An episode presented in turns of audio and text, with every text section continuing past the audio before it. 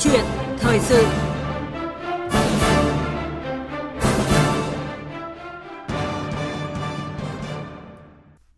Thưa quý vị và các bạn, nước Mỹ lại đang chứng kiến một bầu không khí cạnh tranh gay cấn và nóng bỏng giống như những gì đã diễn ra tại kỳ bầu cử tổng thống hai năm trước. Đã hơn hai ngày sau khi các hòm phiếu đóng lại, kết quả cuộc bầu cử giữa nhiệm kỳ tại Mỹ diễn ra ngày 8 tháng 11 vẫn chưa ngã ngũ. Các ứng cử viên của hai đảng Dân Chủ và Cộng Hòa giành giật nhau từng phiếu với tỷ lệ tranh lệch rất xích sao, kể cả ở những bang tưởng chừng như đã là thành trì. Đặc biệt tại chiến trường Thượng viện, dù cả hai đảng rất nỗ lực để không xảy chân, nhưng đã có biến số bất ngờ tại một số bang chiến địa khi các lá phiếu đổi màu. Cho đến thời điểm này, theo trang thông tin của Ủy ban bầu cử Mỹ, Đảng Cộng hòa vẫn tạm giữ ưu thế tại Hạ viện với 210 ghế, Đảng Dân Chủ giành 191 ghế. Trong khi đó thì ờ, cán cân tại Thượng viện tiếp tục giằng co khi Đảng Cộng hòa giành 49 ghế, Đảng Dân Chủ 48 ghế và dự kiến chưa thể có sớm kết quả cuối cùng. Điều gì lại đang xảy ra với nước Mỹ khi mà dư âm cuộc bầu cử tổng thống hai năm trước vẫn còn đó? Liệu hai năm tới của chính quyền tổng thống Joe Biden đang đứng trước những thách thức nào? Chúng tôi mời đến studio vị khách mời là chuyên gia phân tích các vấn đề quốc tế Phạm Phú Phúc, từng có nhiều năm công tác tại Mỹ để cung cấp bức tranh toàn cảnh về kỳ bầu cử giữa kỳ tại Mỹ năm nay. À, bây giờ thì xin nhường lời cho biên tập viên Phương Hoa. À, vâng, xin kính chào quý vị và các bạn. Xin chào ông Phạm Phú Phúc ạ. Cảm ơn ông đã tham gia chương trình của chúng tôi ngày hôm nay. Vâng, tôi xin kính chào quý vị thính giả đang nghe đài. À, vâng ạ, à, thưa quý vị, thưa các bạn, cuộc sát hạch nghiêm khắc với Đảng Dân Chủ, kỳ bầu cử gay cấn và khó đoán định, sự kiện định hình tương lai nước Mỹ À, có lẽ không nhiều cuộc bầu cử giữa nhiệm kỳ nào tại Mỹ lại thu hút sự quan tâm đặc biệt của dư luận và cử tri như kỳ bầu cử lần này. À, đó là bởi cuộc bầu cử này là cơ hội để cử tri Mỹ thực hiện nguyện vọng thay đổi cán cân tại Quốc hội khi không hài lòng với đảng cầm quyền hiện tại, à, nhất là khi mà nước Mỹ đang rơi vào tình cảnh khó khăn chưa từng có với bộn bề khủng hoảng. À, và cuộc đua đến giờ phút này thì vẫn đang gay cấn khi liên tục có những biến số bất ngờ.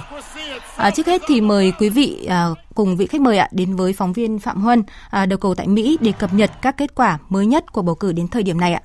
À, xin chào anh Phạm Huân ạ. À, vâng, xin chào biên tập viên Phương Hoa và quý vị khán giả. À, vâng thưa anh ạ, hiện thì đã hơn 2 ngày sau cuộc bầu cử tại Mỹ, à, anh có thể cập nhật công tác kiểm phiếu và cán cân giữa hai đảng Dân Chủ và Cộng hòa đến thời điểm này ạ? À, vâng, cho tới cái thời điểm hiện nay thì uh, quyền kiểm soát thượng viện và hạ viện Mỹ thì uh, vẫn chưa rõ ràng và công tác kiểm phiếu thì vẫn đang diễn ra ở nhiều khu vực bầu cử trên toàn nước Mỹ và kết quả tại một số bang được xác định là chiến địa vẫn uh, bất phân thắng bại. Yeah. Dạ. Ngoài Quốc hội Mỹ thì uh, hàng chục chức vụ chính quyền và nghị sĩ bang cũng chưa có kết quả cuối cùng.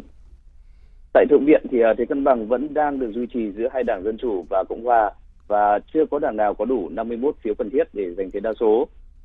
Mặc dù là đang có 48 ghế so với 49 ghế của Đảng Cộng hòa, à, Đảng Dân Chủ đã lấy được một ghế của Đảng Cộng hòa ở bang Pennsylvania và được dự báo vẫn có khả năng giữ được Thượng viện. Tuy nhiên, kết quả cuộc chạy đua vào Thượng viện vẫn chưa thể ngã ngũ khi uh, khoảng cách giữa ứng cử viên của hai đảng ở một số bang quan trọng như là Georgia, Nevada và Arizona là rất xích sao. Yeah. Dạ. Và bang Georgia thì uh, chắc chắn sẽ tổ chức bầu cử vòng 2 khi không có ứng cử viên nào vượt quá 50% số phiếu và như vậy thì kết quả chính thức cuối cùng sẽ chỉ được công bố sau ngày 6 tháng 12. À, trong khi đó tại Hạ viện, mặc dù là vẫn chiếm ưu thế nhưng à, Đảng Cộng hòa đang bị Đảng Dân chủ bám đuổi quyết liệt. Đảng Cộng hòa hiện đang có 210 ghế so với 191 ghế của Đảng Dân chủ, trong khi à, uh, 218 ghế là cái số ghế cần thiết để uh, giành quyền kiểm soát Hạ viện.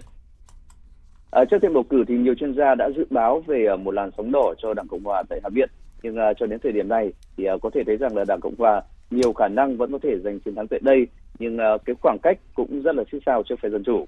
Dạ vâng ạ thưa anh, à, với kết quả vẫn chưa ngã ngũ và rất là xích sao như vậy, à, là người trực tiếp theo dõi các diễn biến bầu cử thì anh thấy là dư luận Mỹ đã có những cái phản ứng như thế nào ạ? À, vâng, sau đêm bầu cử ở Mỹ thì uh, dư luận nước này đang nói nhiều tới việc không có làn sóng đỏ cho Đảng Cộng hòa. Yeah. Dạ. Trước bầu cử thì uh, phe Cộng hòa kỳ vọng vào một làn sóng đỏ lấn áp làn sóng xanh và Đảng Cộng hòa thì sẽ có một đêm bầu cử thắng lợi Tuy nhiên thì uh, điều này đã không xảy ra. Cuộc chạy đua vào cả hai viện quốc hội ở Mỹ thì à, đều đang bất phân thắng bại và thậm chí đảng dân chủ còn à, đảo ngược được một ghế ở ghế thượng viện, vốn thuộc đảng cộng hòa ở bang Pennsylvania. Việc đảng dân chủ thể hiện được cái sức mạnh của mình trong à, cái bối cảnh lạm phát tiếp tục leo thang, cộng với uy tín của đương kim tổng thống Biden xuống thấp ở mức kỷ lục, cho thấy rằng là mặc dù đánh giá chung có tới 70 cho tới 80% cử tri, coi kinh tế là cái mối quan tâm hàng đầu, nhưng không phải tất cả số này đều đổ lỗi cho chính quyền tổng thống Biden. Yeah. À, bên cạnh đó, trong các cuộc thăm dò ngoài hòm phiếu, gần một nửa số cử tri ủng hộ Cộng hòa cho rằng là lạm phát là vấn đề ưu tiên hàng đầu. Các vấn đề khác đều ít hơn khoảng 15%. Và ngược lại, đối với Đảng Dân Chủ, khoảng gần 50% coi quyền phá thai hợp pháp là ưu tiên hàng đầu, trong khi à, các vấn đề khác đều ít hơn 15%. Quyết định của Tòa án tối cao lần ngược phán quyết Roe Wade năm 1973 ủng hộ quyền phá thai hợp pháp của nước Đảng Cộng hòa, đặc biệt là cương cử viên bảo thủ sử dụng làm à, cái con bài tranh cử có thể cũng là một cái một nhân tố khiến à, nhiều cử tri quay lưng lại với đảng này. Theo thăm dò ngoài hòm phiếu thì à, cứ 10 cử tri thì có 7 người nói rằng là cái quyết định là ngược phán quyết có ảnh hưởng đến lá phiếu của họ. Và 6 trên 10 người tức giận với quyết định này và cũng ủng hộ luật đảm bảo quyền tiếp cận phá thai hợp pháp trên toàn quốc. Đối với riêng Đảng Cộng Hòa, mặc dù là cá nhân cựu Tổng thống Donald Trump vẫn là yếu tố quan trọng, nhưng rõ ràng không còn mang tính quyết định và thậm chí ở một số khu vực bầu cử còn uh, có tác động tiêu cực. Theo các cuộc thăm dò ngoài hòm phiếu thì chỉ có khoảng 37% ủng hộ quan điểm của cựu Tổng thống, số còn lại khoảng 60% à, không ủng hộ ông Trump. 16% số cử tri được hỏi cho rằng là bầu cử hạ viện là cái chỉ dấu thể hiện sự ủng hộ đối với ông Trump. Yeah. Dạ. 30% cho rằng thể hiện sự phản đối và số còn lại khoảng 54% à, cho rằng là ông Trump không là uh, nhân tố quan trọng trong cuộc bầu cử này. Với cái việc làm sóng đỏ không xảy ra thì uh, các chiến lược gia dân chủ đang uh, tự tin về cái uy tín của tổng thống Biden và đảng dân chủ và cho rằng là tổng thống Biden nên tái tranh cử trong cuộc bầu cử năm 2024 và bản thân tổng thống Biden cũng cho biết ông có ý định tái tranh cử nhưng uh, sẽ chính thức công bố quyết định của mình vào đầu năm sau. Dạ vâng ạ. À, xin được cảm ơn anh Phạm Huân về những thông tin cập nhật mới nhất từ nước Mỹ. À, vâng thưa quý vị, như vậy là hiện thì vẫn đang còn rất nhiều luồng quan điểm cũng như là dư luận khác nhau tại Mỹ và chúng ta sẽ còn phải chờ thời gian để biết được kết quả cuối cùng đúng không ông Phạm Hữu Phúc ạ? Đúng như thế ạ. Dạ vâng thưa ông, à, với những thông tin như phóng viên Phạm Huân vừa cập nhật thì ông có một cái suy nghĩ hay là bất ngờ không về kết quả cho đến thời điểm này ạ? Vâng, là người đã được uh, trực tiếp theo dõi uh, một vài cái cuộc bầu cử ở Mỹ thì cá nhân tôi không bất ngờ. Dạ vì sao không bất ngờ? Vì chúng ta hãy thấy từ năm 2001 mà khi nước Mỹ xảy ra cái cuộc khủng bố rùng rợn nhất thế giới do tổ chức khủng bố Al-Qaeda tiến hành thì cái nền chính, chính trị Mỹ đã thay đổi rất nhiều. Yeah. Dạ. Và kéo theo đó là cái nền kinh tế thế giới, kinh tế nước Mỹ và xã hội nước Mỹ cũng thay đổi rất nhiều kể từ cái thời điểm đó. Vì thế nên nó làm cho các cái cuộc bầu cử ở Mỹ nó không suôn sẻ ừ. như cái như cái thời điểm trước đó nữa. Đấy là cái thứ nhất. Cái thứ hai thì chúng ta biết rằng cái bây giờ khi mà nền kinh tế thế giới đang bị trao đảo, thế giới đang có những cái biến động khôn lường làm cho cái tâm lý cử tri ở Mỹ nó cũng không ổn định yeah. Dạ. như ngày xưa nữa. Nghĩa là hôm nay thì người ta có thể ủng hộ xanh, kỳ bầu cử tới đây người ta quay sang đỏ dạ, vâng. Ờ, đấy là cái rất dễ xảy ra vâng. thế và một cái không bất ngờ nữa là lý do không bất ngờ nữa là tại sao vì chúng ta biết lần này là bầu lại tất cả 45 435 ghế hạ viện, hạ viện. Ừ. thế thì dân chủ đang nắm đa số ở đấy ừ. nhưng những cái chính sách kinh tế xã hội đối nội đối ngoại của Đảng Dân Chủ mà cụ thể là ông Biden cầm quyền trong hai năm qua đã làm cho một số cử tri Mỹ thay đổi quan điểm, dạ. thay đổi cái lá phiếu của mình. Vì thế cho nên Đảng Cộng Hòa bây giờ đang dẫn, dù chưa có kết quả cuối cùng nhưng chúng ta thấy đang dẫn dân chủ ở thượng viện. Thế còn ở à, ở hạ viện, thế còn ở thượng viện, kính thưa quý vị, à, với việc bầu lại 35 ghế thì 20 ghế là của Cộng hòa chỉ có 15 ghế của dân chủ thôi. Thế nên là dân chủ dễ hơn. Yeah. Dạ. 20 ghế Cộng hòa bầu lại làm cho Cộng hòa cũng khó mà hiện giờ là cũng khó vươn lên ở cái thế đa số được. Vâng. Dạ vâng ạ. À, như vậy là rất nhiều yếu tố đã tác động đến những cái lá phiếu của cử tri à, như là bối cảnh nước Mỹ thay đổi rồi là nền kinh tế thế giới trao đảo đúng không ạ? Đúng như thế ạ. À, và một cái chi tiết mà ông có nhắc đến đấy là à, nền kinh tế của thế giới đấy rất là khó khăn đã tác động như thế nào và nó cũng là một trong những cái điểm quan trọng trong cái cuộc bầu cử lần này.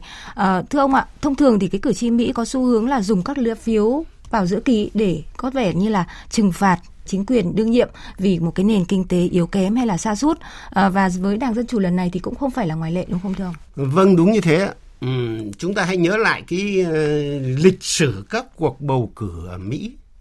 Ta chỉ nói trong nhiều chục năm gần đây thì hầu hết các vị tổng thống đương nhiệm bị không thành công. Nghĩa là đảng cầm quyền của ông ấy, đảng của ông ấy không thành công trong cái cuộc bầu cử giữa nhiệm kỳ. Vì sao lại như thế? Vì thường thường khi mà tranh cử tổng thống thì đảng ấy và cái cá nhân cái vị ứng cử viên tổng thống ấy thường đưa ra những cái lời hứa rất là dễ chịu ạ. Dạ. À, được lòng cử tri ạ. Dạ. Đi vào tâm lý cử tri rất nhiều giải quyết được sẽ giải quyết được những vấn đề mà cử tri đang mong đợi. Nhưng mà thực tế khi cầm quyền mới chỉ là hai năm đầu tiên thôi dạ. thì chúng ta biết rằng là hai năm đầu những cái thời điểm đầu bao giờ nó cũng rất nhiều khó khăn đúng không ạ? Chưa kể với nước Mỹ hiện nay thì khó khăn không kể khó khăn trong nước, khó khăn thế giới đẩy vào nước Mỹ cũng rất nhiều. Yeah. Dạ. Vì thế làm cho ừ, Tổng thống Biden hiện nay cũng như một số tổng thống mà trước đó như tôi vừa nói. Dạ. đều bị không thành công trong cái cuộc bầu cử giữa nhiệm kỳ. Dạ. Làm cho cử tri người ta thay đổi đi. Người ta thấy rằng là à trước đấy là đảng của ông là hứa với chúng tôi thế này thế này thế này. Thí dụ giải quyết 10 điểm chẳng hạn. Yeah nhưng bây giờ thì hai năm mới giải quyết được bốn năm điểm ừ. thôi đúng không thì làm cho người ta quay lưng lại cũng là điều dễ hiểu. Dạ. Vâng. Tức là cái niềm tin đã có thay đổi so với đúng không ạ? Đúng là như thế. Dạ vâng ạ. À, đó là cái bối cảnh chung. À, chúng ta ở đây thì đi sâu thêm về à, các cái lá phiếu một chút thưa ông ạ. Vâng. À, theo dõi sát cái diễn biến bầu cử những ngày qua thì ông phân tích như thế nào ạ về sự dịch chuyển những cái mảng màu xanh đỏ như chúng ta biết là đại diện cho Đảng Cộng hòa và Đảng Dân chủ à, truyền thống của các bang quan trọng trong kỳ bầu cử lần này. Ví dụ như là tôi có cập nhật thông tin là bang Pennsylvania thì đã bất ngờ đổi màu đúng không thưa ông ạ? Ông có thể phân tích. Ừ, đúng như vậy ạ. Ừ, cũng tôi cũng muốn nói ờ, rất nhanh lại cái truyền thống bầu cử ở Mỹ, yeah. Dạ. truyền thống nền chính trị Mỹ thì bao giờ đấy xưa nay ấy là vẫn có những cái bang truyền thống yeah. Dạ. và bang chiến địa. Truyền thống ở đây nghĩa là thuộc hẳn về đảng nào đấy. Ví dụ thuộc hẳn về dân chủ hay thuộc hẳn về cộng hòa. Ờ, đấy là truyền thống. Còn chiến địa là người ta còn chưa ngã ngũ. Ờ, có thể lần bầu cử này thì nghiêng về xanh lần sau lại nghiêng về đỏ tức là nghiêng về dân chủ hoặc cộng hòa.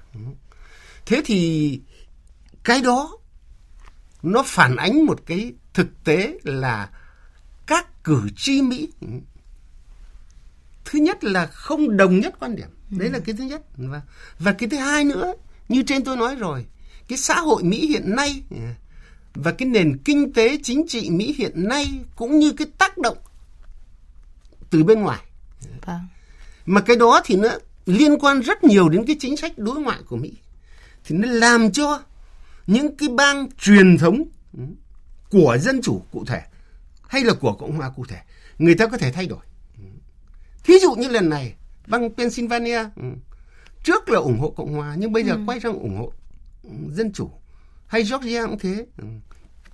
Thế và nữa cái điều đó nó cũng nói lên rằng cái cử tri Mỹ, các cử tri Mỹ bây giờ dường như người ta không có còn cái khái niệm là chiến địa hay là ừ. của mình nữa à, hay là gọi là cái uh, truyền thống truyền nữa thống, và um, thế và cái đó nó đang thay đổi rất nhanh và theo tôi cá nhân tôi suy nghĩ rằng cái đó sẽ còn tiếp tục thay đổi yeah. Dạ.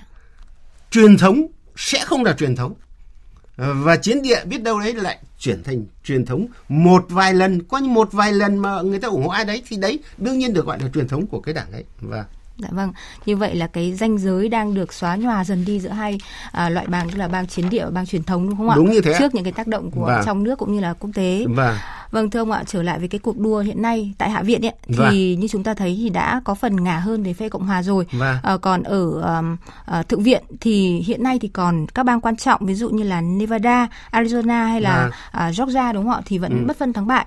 Uh, đây thì cũng vẫn được cho là những cái địa bàn quan trọng có thể quyết định những cái lá phiếu cuối cùng để xem uh, đảng nào có thể kiểm soát thượng viện. Vậy ông có thể phân tích là tại sao lại có cái sự cạnh tranh gay gắt như vậy tại các bang này? Vâng, giờ chúng ta thấy kết quả đến bây giờ như phóng viên phóng viên Phạm Huân từ Washington vừa nói yeah. Dạ. thì đang là 48 và 49 đúng không? 49 vâng. thì nghiêng về Cộng hòa còn 48 là của dân chủ. Yeah. Dạ.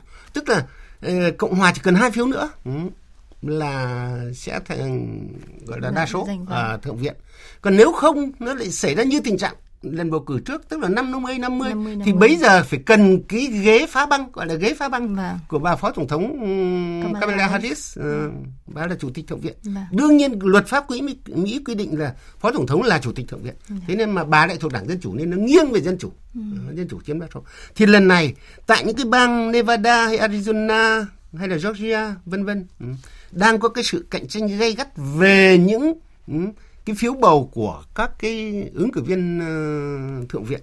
Dạ. Thế thì tại sao nó lại không thuần không dễ như các cái bang mà đã kiểm phiếu xong? Thì dạ. tôi xin nói như thế này. Đấy là những cái bang mà trước đấy trong cái cuộc bầu cử 2020 bầu cử tổng thống 2020 thì người ta đã ủng hộ có rất nhiều cử tri ủng hộ yeah. Dạ. Đảng Cộng hòa của ông Donald Trump. Nhưng sau cái vụ bầu cử ấy, sau cái cuộc bầu cử 2020 ấy nó xảy ra chúng ta nhớ rằng nó xảy ra cái cuộc tấn công vào tòa nhà Quốc hội hôm 6 tháng 1 ừ. năm 2021. Vâng. Nó làm cho rất nhiều cử tri và cái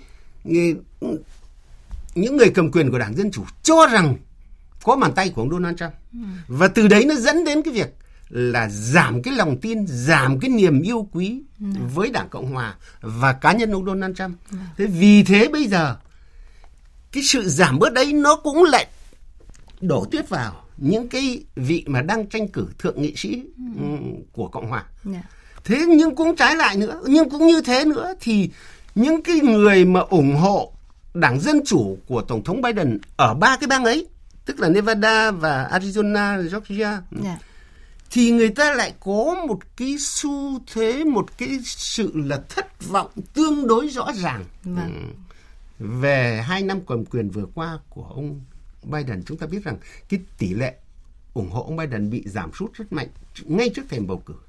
Đấy là cái lý do để cho người hai những cái ứng cử viên của cộng hòa và của dân chủ ở ba cái bang ấy còn đang bị giằng co rất mạnh vâng dạ vâng ạ như ừ. vậy là sẽ còn phải chúng ta sẽ chứng kiến những cái cuộc giằng co ở hai ba bang còn lại đúng không đúng ạ rồi. Ừ. dạ vâng ạ xin được cảm ơn ông với những uh, phân tích vừa rồi Năm nay, ngoài cuộc đua vào lưỡng viện Quốc hội khóa 118, cuộc bầu cử giữa kỳ tại Mỹ còn bầu lại hàng loạt vị trí thống đốc các bang và lãnh đạo chính quyền địa phương. Hiến pháp Mỹ quy định nhiệm kỳ tổng thống kéo dài 4 năm, hạ nghị sĩ nhiệm kỳ 2 năm, thượng nghị sĩ nhiệm kỳ 6 năm. Do đó, cứ mỗi 2 năm vào giữa nhiệm kỳ của Tổng thống, cử tri trên khắp nước Mỹ sẽ bầu lại toàn bộ 435 ghế tại Hạ viện và 1 phần 3 trong tổng số 100 ghế tại Thượng viện. Cuộc bầu cử giữa kỳ năm nay bầu lại tất cả 435 ghế hạ nghị sĩ, 35 trên 100 ghế thượng nghị sĩ và 36 thống đốc bang và hàng loạt cuộc bầu cử chính quyền địa phương.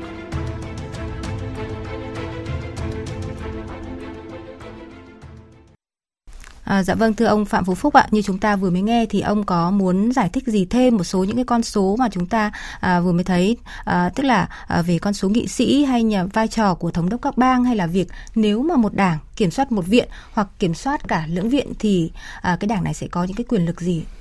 Vâng, tôi phải nói rõ thêm ngay thế này, cái cuộc bầu cử này là cuộc bầu cử không phải một hai mà n trong một dạ. không chỉ bầu cử bầu lại toàn bộ hạ viện bầu lại một phần ba thượng viện mà nó còn là cái cuộc bầu cử ở cấp địa phương mà cấp địa phương thì lại rất nhiều ở trong đó ví dụ như bầu cử thống đốc bang yeah. Dạ. hay bầu cử các bộ trưởng bầu cử các nghị sĩ địa phương vân vân vân vân ừ. thế chúng ta nói là cuộc bầu cử n trong một là vì yeah. Dạ. thế ừ.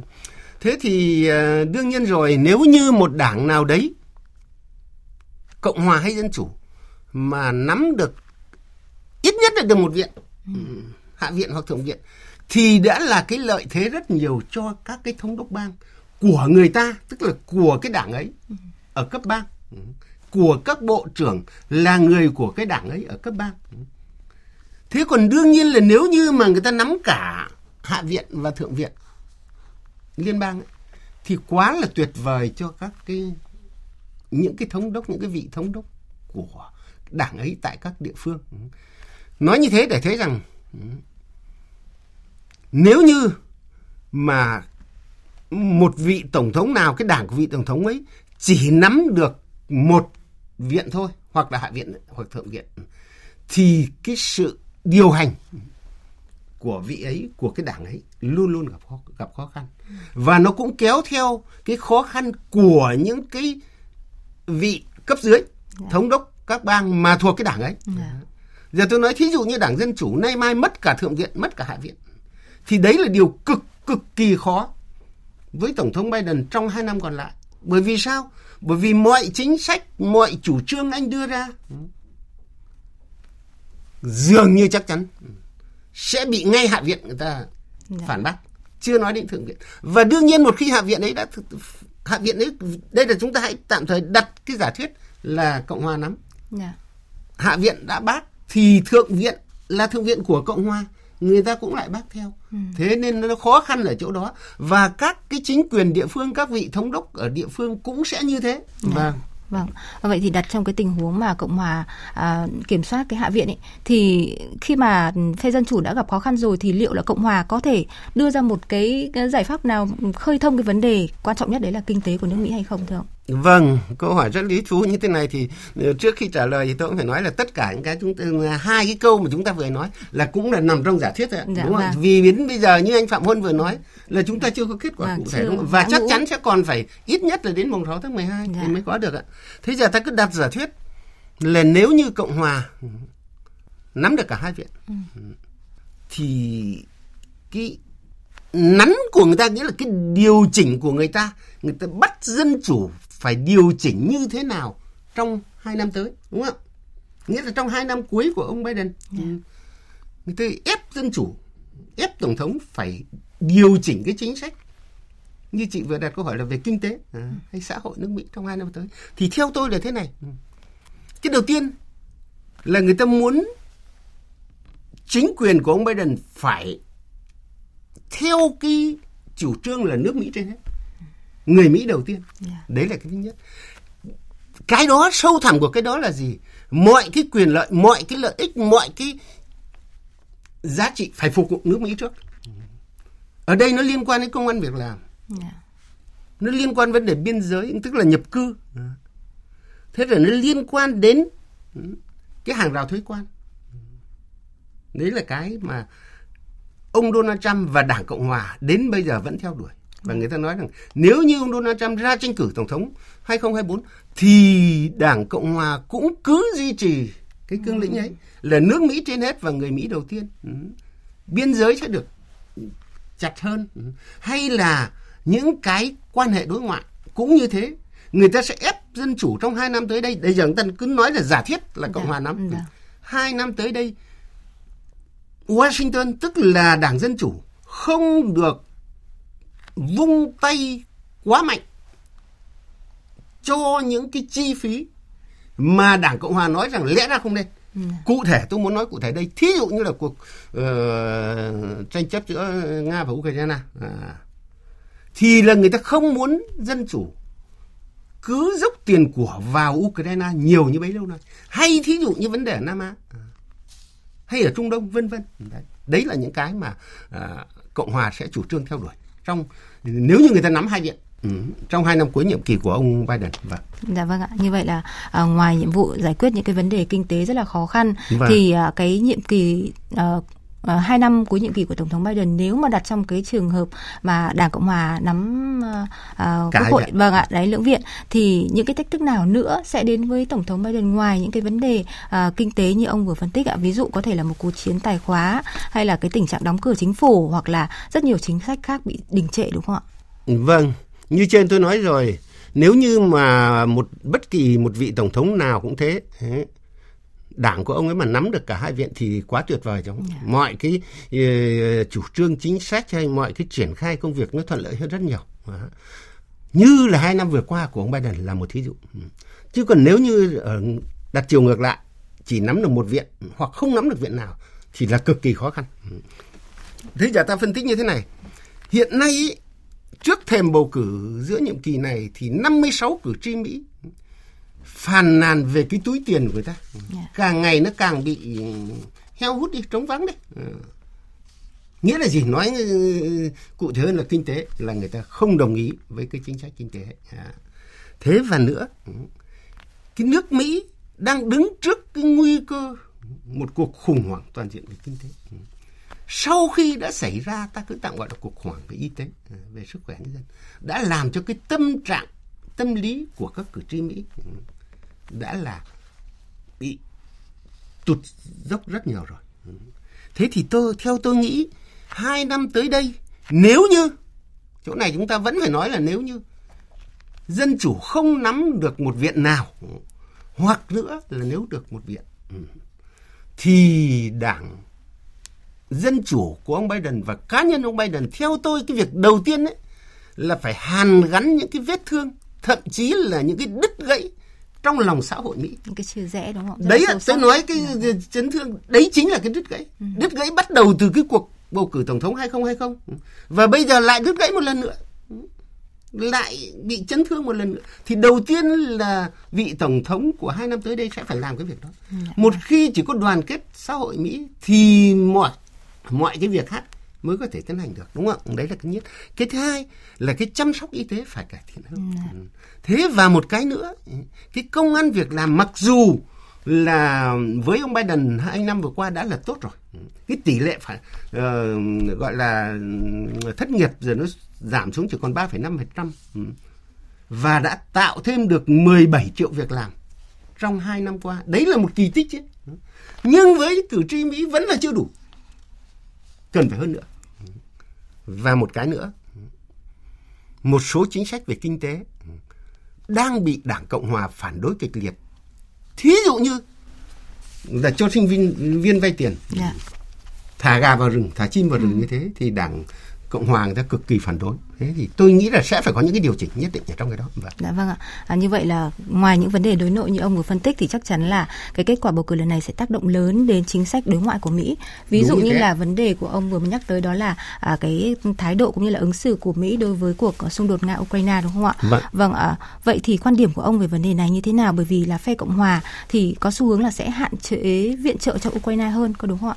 Rồi là những cái chính sách đối ngoại khác như với châu Á Thái Bình Dương với các hồ sơ nóng như là Iran hay là Triều Tiên Vâng đúng như thế là, là người như trên tôi nói rồi là người ờ, rất tích cực mà cũng rất thích theo dõi nền chính trường Mỹ thì dạ. tôi nhận thấy như thế này. Đầu tiên chúng ta nói đến là cái cuộc xung đột Nga Ukraine. Hai cái đảng đó tức là Cộng hòa và Dân chủ có lập trường chỉ giống giống nhau thôi chứ. Dạ. trái ngược nhau nhiều hơn. Dạ. Giống giống là cùng phản đối ờ, Nga đưa quân vào Ukraine. Ờ. Nhưng trái ngược là anh dốc tiền của vào Ukraine nhiều quá. Ờ.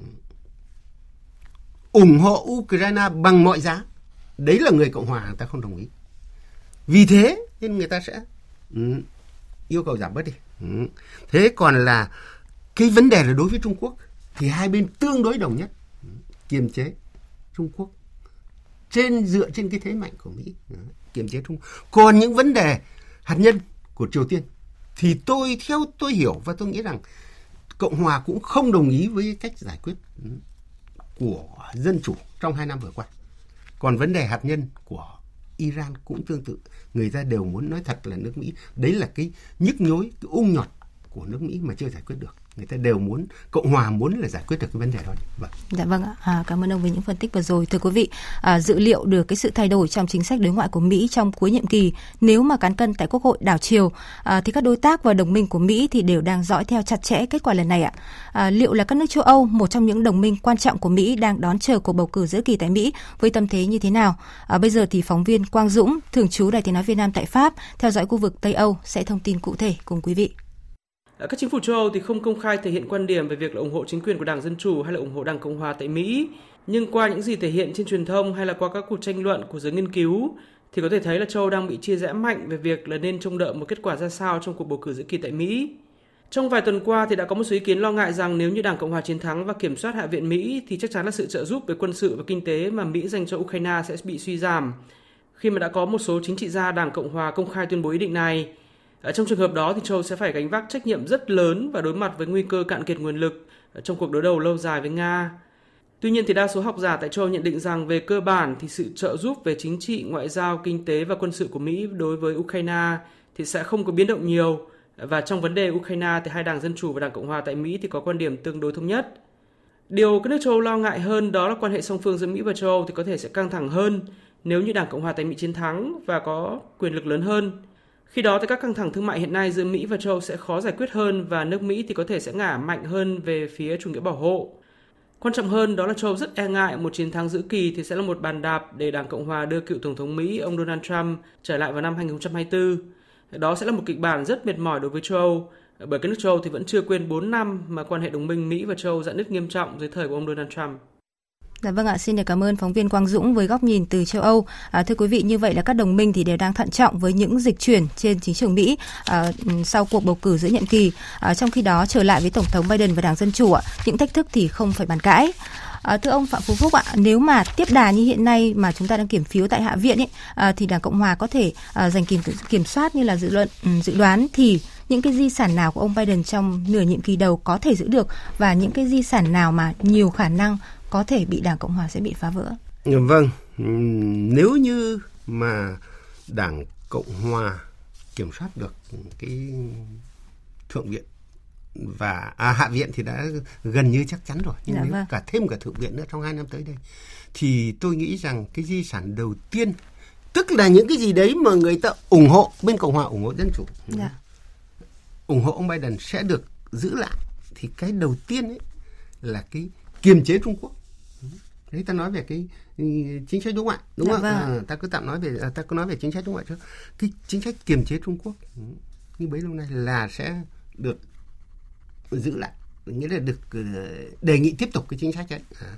hay là cái chính sách ủng hộ cái chủ trương Thái Bình Dương Ấn Độ Dương rộng mở và tự do yeah. Dạ. thế rồi mở rộng thêm ừ, các cái đồng minh của Mỹ ừ.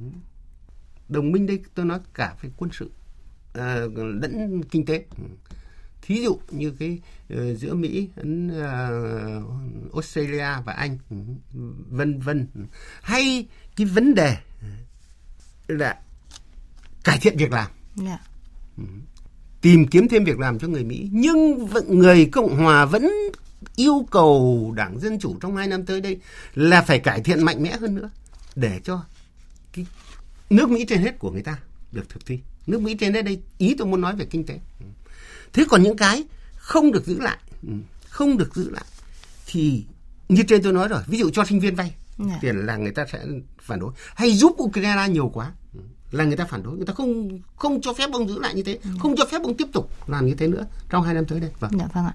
Vâng ạ thưa ông đó là um, những cái dự báo về những cái uh, chiến lược có thể uh, giữ được và không giữ được của phe dân chủ đúng không vâng, ạ? Vâng. vâng. Ạ một điểm chú ý nữa đó là kết quả bầu cử lần này được cho sẽ ảnh hưởng đến chiến dịch tranh cử tổng thống Mỹ năm 2024 ạ. Vậy ông có thể đưa ra một cái nhận định chung cho bức tranh toàn cảnh nước Mỹ trong hai năm tới sau kết quả bầu cử lần này ạ? Ừ, vâng tôi phải nói rất thẳng thắn là cái cương lĩnh hay cái mục tiêu của Đảng Dân Chủ trong cái cuộc bầu cử diễn nhiệm kỳ này là phải cố gắng bằng mọi cách để ngăn chặn cựu Tổng thống Mỹ Donald Trump trở lại chính trường. Dạ. Đấy là một cái mục tiêu lớn của người ta.